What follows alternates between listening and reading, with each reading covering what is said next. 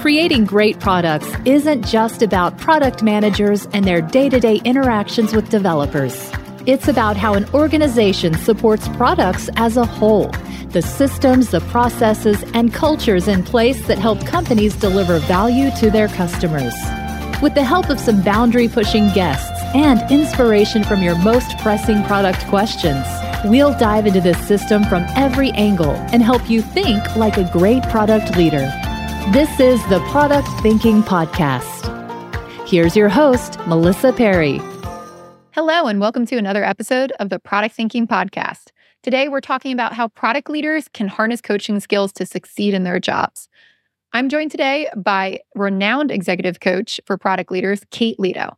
Kate has over 25 years of coaching and product experience, helping leaders navigate everything from cultural transformation of an entire organization to helping new product leaders through their first steps. She might sound familiar to you.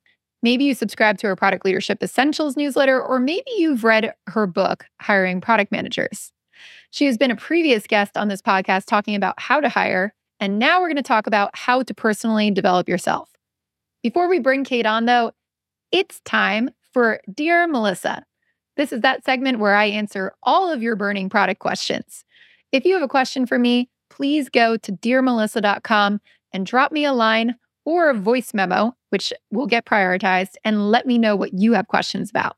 Now it's time to go to this week's caller. Dear Melissa, I'm a digital transformation practitioner. My role is to help teams set up transformation experiments so that they can learn from them.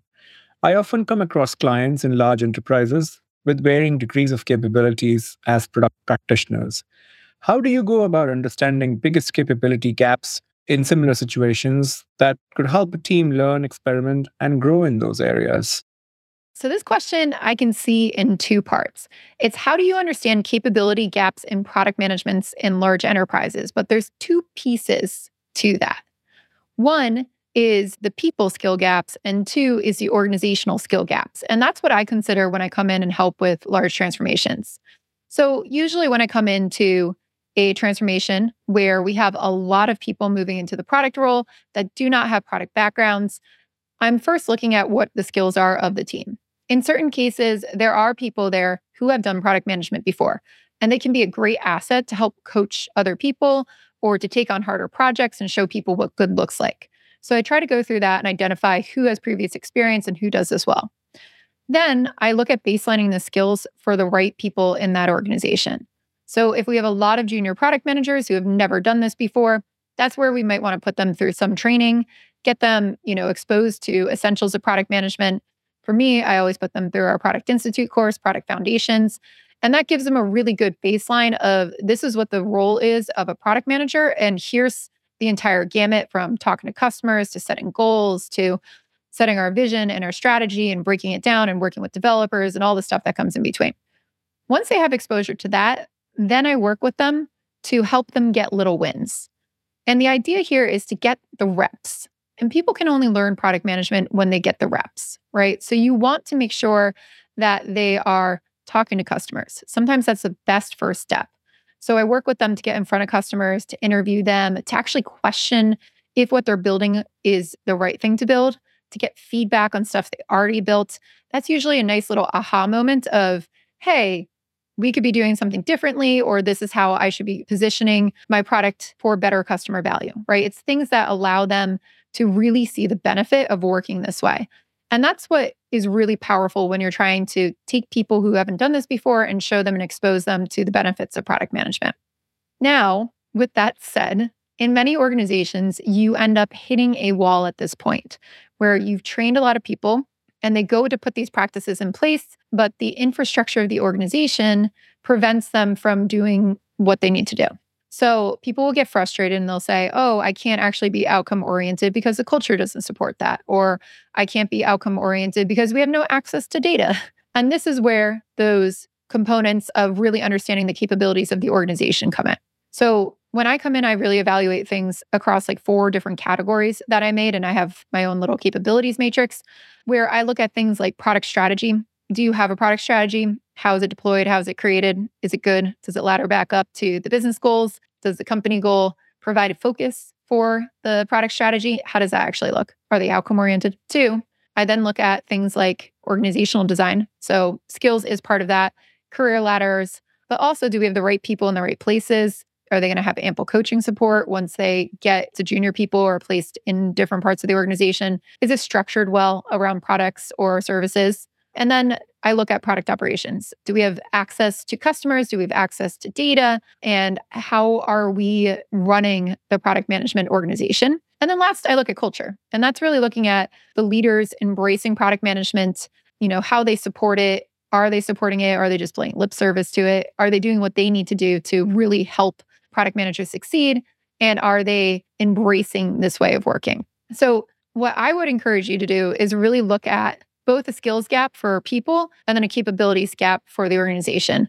But at the end of the day, you really do need to help people bridge that skill gap and help train great product management to help these organizations transform. Because you can set up all the rest of the pieces of that product management organization but if you don't have people who can execute and do great product management you're going to run into all those blockers right? Like you're never going to get anything done so that's really where I start is with the skill gap capabilities for product managers and looking at what defines a great product manager, what does that look like in our organization, and then how do we get the training that they need, but also how do I as a coach work with them to get some wins and to make that possible. So hopefully you can try to start there looking for that assessment and from there you might be able to do your plan of action and decide what needs to come first. So I hope that helps. All right. Let's go talk to Kate. Did you know I have a course for product managers that you could take? It's called Product Institute. Over the past seven years, I've been working with individuals, teams, and companies to upskill their product chops through my fully online school. We have an ever growing list of courses to help you work through your current product dilemma. Visit productinstitute.com and learn to think like a great product manager. Use code THINKING to save $200 at checkout on our premier course, Product Management Foundations. Welcome, Kate. It's great to have you back on the show. Thanks, Melissa. It's so nice to be here. So, last time you were on the show, we were talking about hiring product managers and what kind of skill sets we needed for that. And lately, you've been doing something that's really interesting, which I wanted to dive into today, which is teaching product leaders about coaching skills. Can you tell us a little bit about how you got started teaching these skills and why they're important? Sure. Yeah, I'd love to. So it's been a gradual process. So I have been doing leadership coaching and executive coaching within the product space for about I don't know, six, seven years ago, from the time when I took my very first coaching accredited program. And as you know, there's been like this huge pull in coaching and product management, right? Like there's so many different types of coaches, and it's become like this really kind of big trendy thing. And with that in mind, like I've noticed in my coaching conversations with leaders and executives that they often refer to, you know, different coaching moments that they've had with their own team members. And they talk about how they coach their team members. So we often kind of dive into that. And what they might consider as a coaching moment is very far from what I consider as a coaching moment as somebody who's been trained and accredited.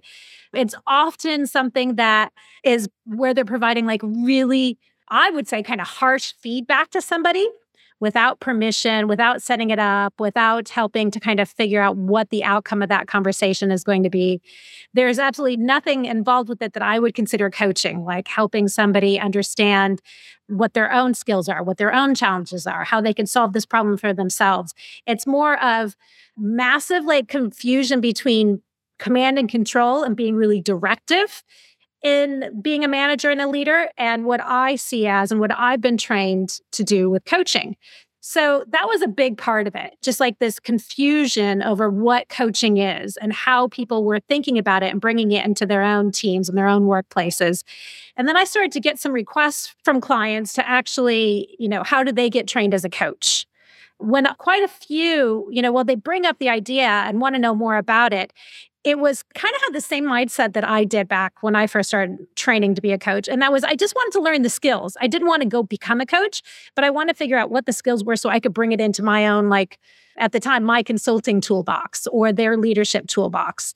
So I started to kind of play around with the idea, developing my own course to work with product leaders to do that, to learn how to bring coaching as a leadership style into their work And it just went from there. So it's really interesting that you said this. And I think there's some interesting misconceptions about coaching, like you said. Also, like product coaches out there. There's a lot of people who are doing product coaching now who probably have never done product management in the past. I know agile coaches with that name gets a bad rap sometimes as well. But then we have the coaching in a leadership role too. This misconception about coaching what is actually good coaching? Like, what does a good coach actually do, regardless of your product, if you're agile, if you're a leader or whatever? Like, and where are people getting that wrong? That's a great question. And I mean, we could talk for hours just on that because there's, it's such kind of a, broad, vague term these days.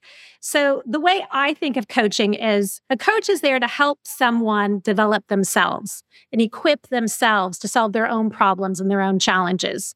A coach is not there to tell you what to do. A coach is not there to answer all your questions and all your problems. It's often really confused with mentoring, you know, what a mentor might do you know, a mentor might actually probably would be somebody to say, like, oh, I've had this happen to me before, and this is how I handle it. This is what you should do. You know, a more traditional leadership style is going to be quite similar. So, but a coach is there to ask you questions. A coach is there to listen to your responses. A coach is there to help you figure out your own challenges and figure out how to handle that on your own. The big difference is if a coach becomes kind of more of that domineering, just do this, you should do that. Have you thought of this? Then they're really kind of pulling the rug out from underneath like their coachee's feet, right? Because they're not giving the person the opportunity to really think for themselves. And so, where I think coaching is super powerful as a leadership skill is that it really does help people realize they've got the answers to a lot of these challenges already within themselves. They just need a little space and perhaps some nudging and some questioning to help them figure it out for themselves. And by teaching people, helping people figure out how to do that, that takes a lot of pressure off the leader or manager because you don't have to answer all the questions. You don't have to come up with all the solutions to all the problems because you've got a team of people who can do it for themselves. So that's where I think there's a big difference between what coaching is often considered within our product space, which can be, as you said, sometimes people has never done product before, or a lot of times it's more teaching a functional skill. It could be an OKR coach who's not there to ask you questions and help you figure out for yourself nine times out of 10. They're there to help you do it. Could be a, a design sprint coach. And, you know, there's so many different ways that coaching is used and, and kind of tossed around. And how it got that way, I'm not quite sure. Coaching itself has become a very trendy thing within like our product community where product is already pretty trendy, right? And then if you add on like this trendy coaching aspect to it, then it's something a lot of people want to do. It's just something a lot of people are buying into as well, which is great. But unless you really understand the fundamentals of coaching, then I think we start to see this ongoing debate over what is a coach and what isn't a coach and how can coaching actually help you and your organization. It also feels like there's probably a difference where people are getting this mixed up with like teaching versus coaching because I can hear that from what you were talking about of it's not just your response it's not about you telling people how to do it or showing them how to do it it's about them figuring it out for themselves what is the balance, I guess, too, as a coach with how much domain knowledge and past experience you need in some of these things? And how do you incorporate that into coaching? So, like, if I'm a product leader and I've done, let's say, 8,000 MVPs before, and my team's never done an MVP before, when do I know whether to tap into like teaching skills or coaching skills? Or how do I balance that and not use a teaching skill when I should be using a coaching skill? I feel like that could be really tricky to kind of unpack. I'd say a lot of times in that kind of situation, if you're teaching somebody or if you have uh, some folks on your team who have never done something before, it's probably not a coaching time. That's probably more of a teaching time or a training time. Coaching time is when I think people are already aware of their strengths and weaknesses, you know, whatever that might be, and they want to do something about it. They want to create some change. So I think it, it doesn't sit at the very beginning of learning a skill a lot of times but if you have a little bit of experience and maturity and you you know enough to know that you don't know it all then i think you're in a good place for coaching it was really interesting because in setting up my course i kind of stepped back into trainer teacher mode which is something that I hadn't done in a while and found like really uncomfortable at first. But I kind of I had to because the people that I was working with knew nothing about coaching for the most part. So it's a hard line to walk, but I would say if people are really early in their maturity and understanding something, then the type of coaching I'm talking about is probably not the right time to introduce it. So, when you're a product leader, you have a whole team of people that you're overseeing. What are some moments where you would coach people? Like, what are some typical situations in which you want to tap into that coach mode and not the teacher mode or not the command and control mode? I'd say a lot of times there's opportunities with personal development and even in your one on one conversations around, you know, how are things going with them and their role in their work and how are they feeling about their place in the organization. One on ones are like a ripe time for coaching conversations. But it's also full on knowing that if we go back to thinking about command and control and more kind of a that directive style, often our leaders and managers are using the one on ones to like get status updates. Like, just tell me what's going on with this project. Where are you hitting the wall? Let's figure that out. Let's move on. That's not the coaching time. So, but I would say in introducing coaching as like a new skill and a new habit, a new part of your conversations with teammates, what I've encouraged some people to do is just, you know, maybe one session a month, one of your one on ones a month is more of a coaching conversation than however you use them otherwise, be it a status update or something like that. So, but you need to give everybody that time and space to have those personal development conversations to check in on their wellness, to see how they're doing with everything. And I think that's where coaching can really come into play. Once you get more equipped to it, and once your team members get more comfortable with it as well, then I think there is a huge opportunity to bring it into even shorter conversations, more of your everyday water cooler moments. But it takes time to get to that point. What are the types of coaching skills that a product leader needs to learn in order to do these conversations well?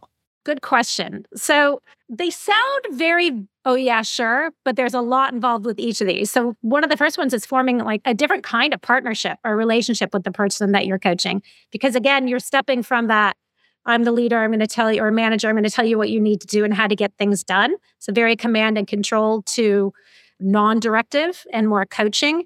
So, that means building up relationships in a different way, building trust with your coachee in a different way, making sure that people are aware that it's about them and not about you in the conversation that you're having keeping your self-interest low. So there's there's actually skill building around trust and partnership that you start out with on a fundamental level. And then there's things like your presence in the conversation making sure you're fully in right? You're fully present. You're not being distracted by whatever is happening in your head, by your phone, by your computer, whatever physical things might be holding you back, that you're fully present. Because the more you're present as the coach and in that moment, the more your team member is going to be as well. They're going to really lean into it. There's a whole mindset around coaching that needs to change, along with that directive to non directive. And really believing that the person that you're working with and you're having this coaching conversation with, they trust them in a way that they are going to be able to figure things out for themselves. So there's just like this fundamental relationship shift that goes on. And then you layer on top of that, like active listening It was more than just like the bobblehead, as I've described it before to people that I've worked with. Like, it's not just smiling and nodding and making eye contact. It's actually going much further beyond that, paying attention to what not just body language, but when people are talking and when they're not talking, what the pauses might mean. It's really being fully in on that type of listening at all levels. And then there's skills that kind of go along with that. One's called playback. We talk about that in the coaching course a bit, where you're actually trying to play back as the coach, play back what you've heard from your coachee, what you think they've just said, to one, help clarify it, to show you are listening, to show you are in, but also to give them some space to reflect on what they're hearing back. It's like, oh my God, I just said that. Yes, I said that and I didn't mean that, but that's where my brain is right now. So there's different skills like that. And then there's powerful questioning, asking open ended questions that are really simple. And overall, the skills, like I always kind of think of coaching as like if you've got the iceberg, a picture of an iceberg, a lot of times in our one-on-one and our relationships with our team members we're on that surface level right we might be talking about when we do have one-on-ones it's status updates and maybe there's some gossip and things like that But all of these different coaching skills can help you get below the surface to help your team member figure out what's really going on. What are the patterns? What are their behaviors? What are their habits that might be holding them back in their work? So I feel like as a product leader, what I see people struggle with, right? Thinking they're coaching and they're not, which we kind of talked about, right? Like that command and control thing. And then also kind of balancing the need for direction versus coaching. And a typical thing I've seen a lot is newer leaders or people who are transitioning to newer ways of working. They'll come in and they'll say, I don't want to be a command and control leader. So I'm going to let everybody just make all the decisions. I'm coaching them, right? They should be doing some bottom up, bubbling up what we should be working on, right? And whenever somebody asks them to provide clarity or direction or something, they go, What do you think? And it frustrates everyone. When you're a product leader, what's the right balance between coaching, teaching, providing direction? Like, what have you seen in the wild for pitfalls we might run into like that? And how do you get over them? I think the ideal thing is well, I'm here to talk up coaching because it's hugely beneficial for organizations and teams and individuals. But there's also a time and place for that directive and command and control. So I think what ideally people should be working towards is figuring out that balance. And often a good way to start is by overcorrecting and by trying to go more towards the coaching side of things and seeing how that feels.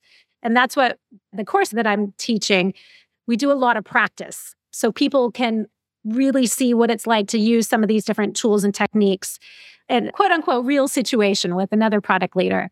So the first thing you do, I think, is kind of understand, get really observant about how you're leading now. How many conversations are you having a day where you are just telling people what to do versus asking a question? And start to observe that. And then as you do that, you're going to learn a lot about yourself too, because you're going to probably notice that you're trying to be the hero and trying to save the day and all and all of these great things, which we all kind of pride ourselves on. But through that shift and being really focused on the coaching skills and asking questions and helping people figure things out for themselves. And if you double down on that, then I think you can start to realize when's a good time to back off that. And when is it okay to actually have that directed conversation, teach somebody something, tell them more of, you know, what you think they need to do. But, you know, it's hard to come up with like, once you do this, you got this down. You've got, once you do X, you've got Y down. But really, it is kind of noticing what you're doing already, then maybe overcorrecting. Like, I could tell you a story when I first started coaching, I thought that after my first coaching training, probably seven or so years ago, I thought all I was supposed to do was ask questions. So I went into a product coaching gig and I just sat there and I asked people questions. And it was the most uncomfortable thing in the entire world because they didn't know what I was doing and I wasn't quite sure what I was doing either.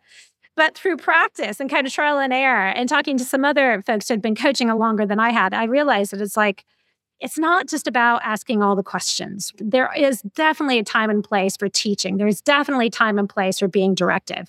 But what you've got to be careful of is if you overuse directive or command and control, then you're most likely going to bring yourself out and you're going to bring your organization out and there's you're not going to be moving anywhere closer to any kind of growth mindset or learning organization. So it takes time but i would say if you a first step would be figure out what you're doing now and then see how you can overcorrect and let people know you're doing it. Because that's another thing i noticed came up in the coaching course was that everyone went back in between our sessions because we had sessions once a week and tried things out on their team members and like they didn't know what to do. I'm like, well, did you explain what you were trying? Did you explain why you were doing it? And there was just a big fat no look back on all the virtual faces that were staring at me. So it's not something to kind of jump into quickly, but to be very considerate about it and realize that maybe once you do get really into coaching, you're going to notice more of where that balance might be between the different styles. Can you give us like maybe an example of a product leader that you know or yourself when you kind of came into a situation and you approached it with coaching and when you knew to to do a little bit of teaching and what kind of that back and forth looks like? Like how does that evolve and what kind of situations would you use that around? So I've had a product leader that I've been working with for a little while now and he's going through a reorganization, a reorg. And he doesn't have lots of product experience and background. He's more of an SME that's been moved in. He has some, but probably not the kind of product that you and I would consider and that mentality and that mindset. So, well, we started out with a broad coaching conversation, kind of focused on a certain area of change, because a lot of what coaching is all about is helping people through change in one way or another and helping them figure out where they want to go and how to get there. So, we were going through that, and I was asking some questions, and it was more around what was the organization he wanted to build? What did he want it to look like? How would he know he's there? What would be some of the, the milestones along the way to look out for? And it became very clear the direction he was going in and that he was thinking would be pillars of success in this reorganization were not healthy, good ones. So we did have a moment where I was like, do you mind if I step in as more of a, a mentor or consultant and tell you a little bit more about product and why that might work and why that might not work? So that was an example of just last week where that happens. And when it does happen, I try to identify it and call it out and make that shift. But it's a challenge to figure out when to do it and when not to. But again, I think it goes back to that thing I said a few minutes ago. Like, if you know somebody's at a very early maturity level, they're not going to be ready for coaching, you know, at all levels. And if somebody's at a very early maturity level in product and whatever functional area you're talking about, it's not going to be the right time to coach. That's a really interesting distinction there about like junior maturity versus senior maturity on those things. And I've run into the same thing, you know, consulting and coaching as well. And I think when I first started consulting, I was like, I'm a coach. I'm supposed to just ask questions, like you said. I can't tell people what to do. And then I quickly realized like people hired me because I knew what to do and I have to step in and teach a lot of people who've never done it before. And then I go into teacher mode. And I, I think a lot of people go back and forth there. There was something you said before, too, though, about product leaders mistaking coaching for being directive and thinking that their coaching or that their leadership profile is more about telling people what to do and telling them what the solution should be. Can you tell us a little bit about like maybe a story or an outcome from when a leader switched their tactics from dictating down solutions to people and try to come back more into a coaching mindset and help their people that way. And what happened with their team? Like, how did it change? So, another example, I often work with larger organizations and corporations, and I work with a number of leaders within a department or a group or a team or something like that. And then with the team, then with the leadership team themselves. So, another corporate client that I had recently, they were all kind of going through that transition. And sometimes they're more open to trying coaching for themselves and approaching in a like a less directive, less command control way than others. So when I've seen it work, it's really interesting because they do have it's people entering like a coaching engagement with me when they want to make a change. They know they want to lead in a different way. Maybe they've been given some feedback in the past that they're not happy about and they want to make some positive changes there. Maybe they just know that they want to develop themselves personally, and then that's going to be reflected differently in how they work with their teams, whatever it might be. But so I had one person who did receive some negative feedback from their on their 360 about the way they were leading and that was more micromanaging than empowering as they wanted to be. So the conversations around that are never like do this don't do that when you're talking to somebody. It kind of starts out with getting to know like where they're coming from. You know i mentioned that iceberg. So it's getting underneath that surface level to figure out like what are the patterns that and their behaviors and the actions that have gotten them to the place that they are with their leadership and how they're interacting with folks and a lot of times out of those conversations we can come up with an experiment something they're going to try, try to do differently in a conversation that they might have with a team member going forward, how they might start a conversation, how they might like try to even end the conversation, whatever it might be, a different technique to bring into how they're working with folks. And yeah, they try it out for a week or two week in between our sessions. And then we come back and we check in on it. And we, just like with product, you iterate and you go from there. So it does happen. The change does happen. The team members when I've been, it takes a long time. It's not something, behavior change doesn't happen quickly and definitely doesn't happen overnight. So, over time, though, the team members, when they did their next kind of survey and checking in to see how engagement was, to see what the feedback might be, the responses were much more positive quantitatively and qualitatively. So that was like good juju and like good energy for the leader to keep doing it and keep working at it. And, you know, it just by bringing in coaching and by helping people figure things out for themselves and feel more empowered, you know, it should have that response. People should feel more engaged and more ownerships of owners of their own work and their own world and you know hopefully won't want to leave organizations retention numbers go up all of that great stuff can happen but your question's a good one because like it's got to be somebody who wants to make that change is aware that they have some challenges really wants to work at it and is going to be committed to doing that so takes all of those different criteria to pull it together Are you eager to dive into the world of angel investing? I was too, but I wasn't sure how to get started. I knew I could evaluate the early stage companies from a product standpoint, but I didn't know much about the financial side. This is why I joined Hustle Fund's Angel Squad. They don't just bring you opportunities to invest in early stage companies, they provide an entire education on how professional investors think about which companies to fund. Product leaders make fantastic angel investors, and if you're interested in joining me at Angel Squad, you can learn more at hustlefund.vc/mp. Find the link in our show notes. So, one question I keep getting at, and maybe this is even for not product leaders, but just regular product managers, there's a lot of people like wanting to transform their companies, obviously, from the inside, and they're not in a position of power. And that's extremely hard. And I have mixed feelings about like how successful you can be. And it all depends on the organization to do that, right? To make a big shift. But one thing I do think they can control, and I hear this a lot from product managers and teams, is I'm trying to focus on problems, but like my developers are not problem oriented, right? Or the people around me are not problem oriented, let alone the leaders. Like, let's forget about leaders for a second. But like the people who are my peers that I do have some influence over and that I can talk to, they are stuck in their old ways of working. And I believe coaching can probably be a good tactic for helping them try to overcome that or question things. What kind of tactics or questions or coaching techniques do you think a product manager could use on, let's say, developers to help them think differently, or designers, or anybody else around their teams to, to help move them a little bit more towards a problem oriented focus?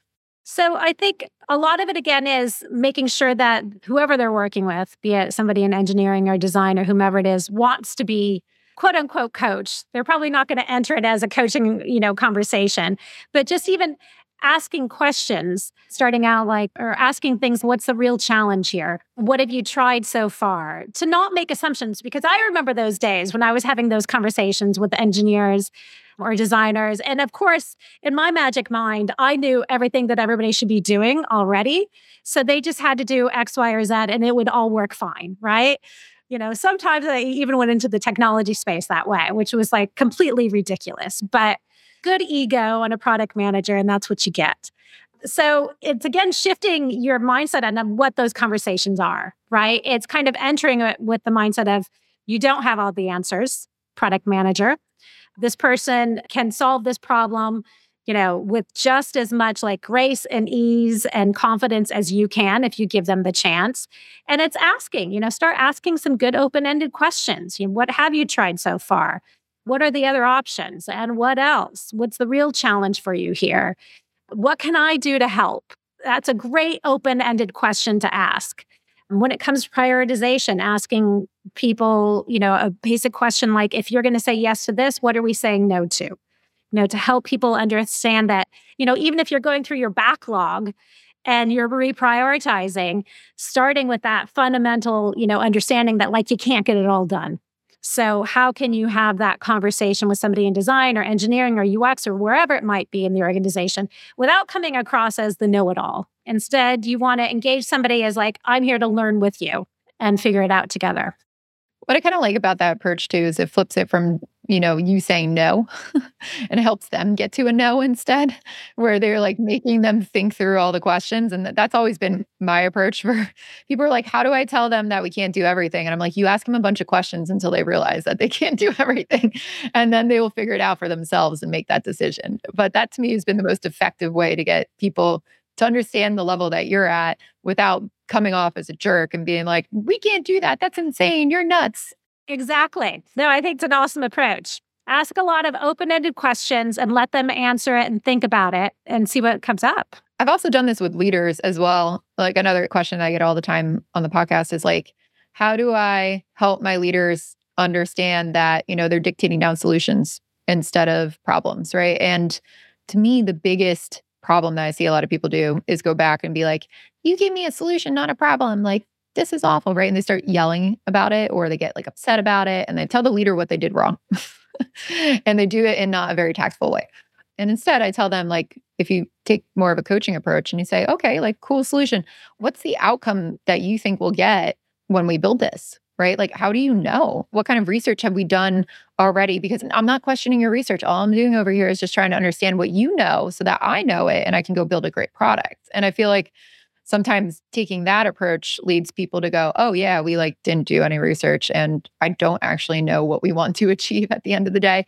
And you're like, okay, that's cool. Like, let's work on it together. Let's go that way. And to me, that's been extremely impactful for helping to point out to people things that I might be aware of, but in a way that's not going to burn bridges, right? And it's going to build relationships rather than tear them down.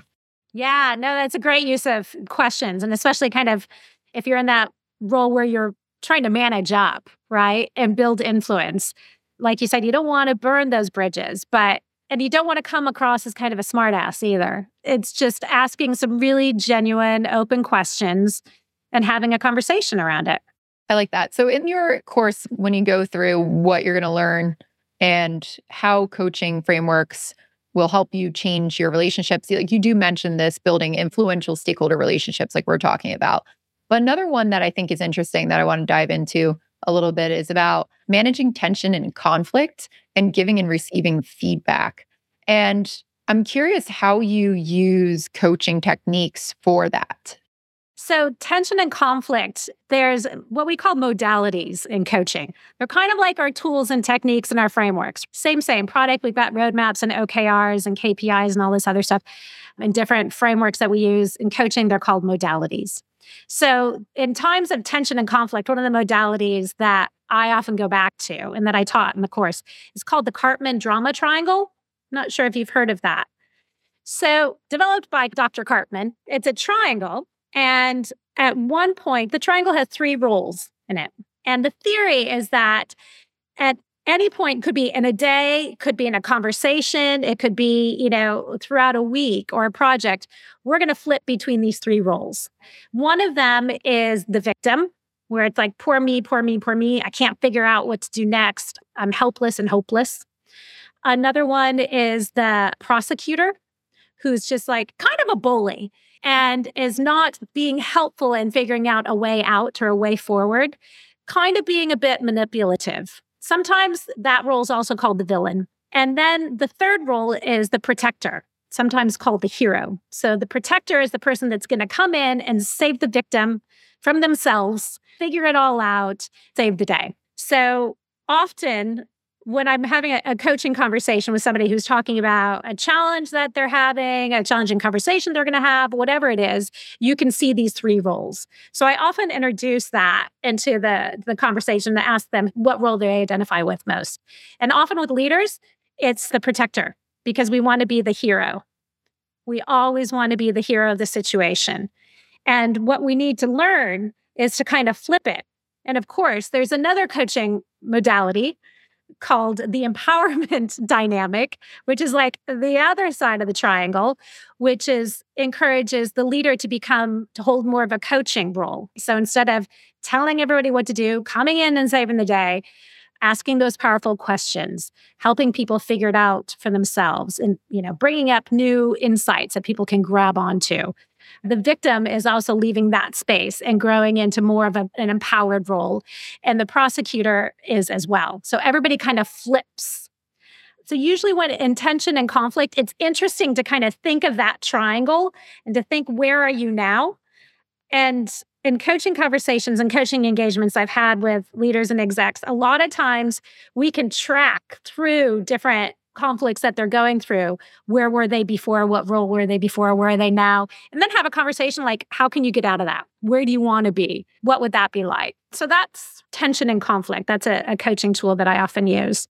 Interesting. Wait, let's dig into that one for a second and then we'll, we'll go to the next one because I'm curious about this. I've run into a big situation as well with somebody on the team not getting along with somebody else. I've seen it with product leaders, butting heads with salespeople or engineering or anything, like seen it myself in my work. But I've also seen it, you know, on teams where, you know, a director of product and it's just not getting along with somebody else. Let's say there's a bunch of tension and you're trying to help your direct report, who's the director of product, work through that. Let's just pretend I'm the director of product and I'm coming to you, Kate, and I'm like, this salesperson is driving me absolutely nuts. They keep trying to put all these things on the roadmap, and I keep telling them, no, we can't do it. But they're being such a jerk to me. They're very, very rude when they're talking to me. First of all, like, it's just not nice, but I can't seem to get through to them. And they don't understand that when I say no, it's not okay. So they go to their leader, and now their leader is yelling at me to do these things. Like, what would you try to advise me to do? Right. Because I've seen some product leaders be like, oh, I'll go talk to their leader. What's the right approach for handling that situation as a leader? Yeah. So, as a leader in that situation, you're definitely trying to be the protector. You're trying to save the day. So, I would challenge you, leader, to take a different approach and to take more of a coaching approach. So, instead of going and solving the problem, what question could you ask your team member? How could you find out what's really going on below that iceberg? What kind of questions would you ask me? Right? Like if I'm the director of product coming to you like and saying this person just won't like listen to me when I say no, like what kind of questioning should we go down? So, if you've got a situation where people are just not saying no and they won't respect you, I would ask, well, you could start out with some really basic things like, well, how are you feeling about that? What would you rather have happen? What's an ideal outcome for you with this? What are some different things that you've tried so far to solve this problem? What else could you try? Because a lot of times with coaching, you know, when you're in that mindset of like, nobody's listening to me, they don't respect me, nobody likes me, you know, rah, rah, rah, then you're not thinking about other options that might be out there. You're not thinking about what might be driving this person to behave this way. You're just in your victim state. So we're trying to move you from being that victim to being more empowered. I'd really try to focus on what have you tried so far and get to the reality of the situation. One of the best coaching questions I ask, I think, in my humble opinion, is it true? You know, what evidence do you have that that person really thinks of you this way or is behaving this way because of you? So it's challenging some of the beliefs that your your direct report might be having they might be limiting beliefs that are holding them back. Maybe they do have some like really thick, good evidence behind it. But I'd say nine times out of 10, when I ask that question, is it true? Is this true? Then people stop, think for a second, and like, well, I don't really know, but they, you know. So those would be some of the questions I would ask. Cool. That's helpful. And I think that kind of leads us into the feedback piece of this too. So if you're now, let's say we go back and find out that this person was not handling this the best way, right? And they were not conducting it well. How do you handle feedback to your direct reports or to anybody in a good way, in like a coaching way? I'd first try to understand what's really going on. It's the reality of the situation again, right? So one of the co- a common coaching modality is TGROW. So, and that spells out well, it stands for topic, goal, reality, options, way forward. So, this could be an interesting TGROW conversation because TGROW conversations are often about trying to create action or get people unstuck. So, in this kind of trying to give somebody some feedback, I, you know, you first kind of go in and identify what's the topic of the conversation, what do they want to talk about, and what you're hoping to get out of the conversation as a goal, what they want to get out of it. So, if it's, I'd like to talk to you about the tension and the conflict you're having with our colleague and get a better understanding of, of what's going on in your mind and how we can maybe move things forward. So you've got a goal, reality. What's the reality of the situation? So if this is the feedback that, or this is what's happened, I would under, try to really dig into it a bit more. So instead of just jumping to conclusions and judging somebody and giving them kind of judgy feedback, I'd like to really understand their side of the story. So, what's going on? Because there could be things going on that maybe you guys haven't talked about. So, get that all out on the table. And then uh, talk about some options. How could you handle it differently next time? Would you want to handle it differently next time? I mean, maybe this is something that they still think is like the best way forward, but open up kind of door for what are some different ways forward? What are the different options that you might have? How could you try it? You know, next time so and so, you know, says no to you or you feel like nobody's listening to you, how would you want to respond? So I would try to make it more of an open conversation where they can think through what the different ways how they would want to change their behavior versus how I want you to change your behavior and go from there. I can see that. I think a lot of new leaders struggle with the feedback mechanism and I'm curious to hear what you've heard with it, but in my experience it's been either too harsh or they're afraid to give feedback or when they do give feedback it's not received really well and they're like i am in the manager position so how have you seen this kind of change that dynamic between like leaders and coaches and and how do you get them to realize where they need to course correct too I think people at every level have a hard time with feedback. And I get it because we're all human and the majority of us just want to help someone. But we're not quite sure how to do it. So it's one of those things where also as the director or, you know, the person giving the feedback, you need to understand what might be holding you back. So it's kind of a personal development thing on your end to figure out what are your own challenges with feedback. Maybe why don't you like giving it? You know, what's going on there? Maybe they've had remember one coachee where they had a really tough manager before who gave them awful feedback so they never wanted to give people feedback, negative feedback. So they had like course corrected massively on that and just wanted to be the good guy in the conversation and only give positive reinforcement. So if as a manager on any level, if you're having a hard time, I'd first start to think about like, what about it really bothers you? Where's the challenge for you? How can you start to address that and realize that by giving this feedback in a way that is actually actionable and considerate, you're helping the other person out nine times out of 10. But, you know, I would say there's always that leader or manager that I've worked with that it's just going to take time to get through. Uh, that giving feedback doesn't mean just sharing your opinion and telling somebody how to do it differently next time. If you're going to make any change at all, you've got to understand where they're coming from, why they did what they did, and how they think they might want to do it differently next time. I think that's an important lesson for a lot of managers out there to learn and will definitely help them steer product managers in a better direction too. So thanks so much, Kate, for being on the podcast. Where can people learn more about your course and more about coaching techniques? So come to my website, which is kateleto.com. You'll also be able to find me talking about it on LinkedIn. So if we're not connected, please find me and DM me with any questions that you might have. I'm also from time to time still on Twitter slash X or whatever that might be by the time this podcast is released, whatever entity that's it. But I'd say the most direct way is just come to my website and you'll find a bunch of information on it. You'll find ways to get in touch with me directly and we'll go from there. Great. Well, we will put all of those links in our show notes at productthinkingpodcast.com so that you can go find out how to connect with Kate and we will be back next Wednesday with another episode of the Product Thinking Podcast. So make sure that you like and subscribe. And that if you have any questions for me as well to answer on each episode, go to dearmelissa.com and let me know what your questions are. We'll see you next Wednesday.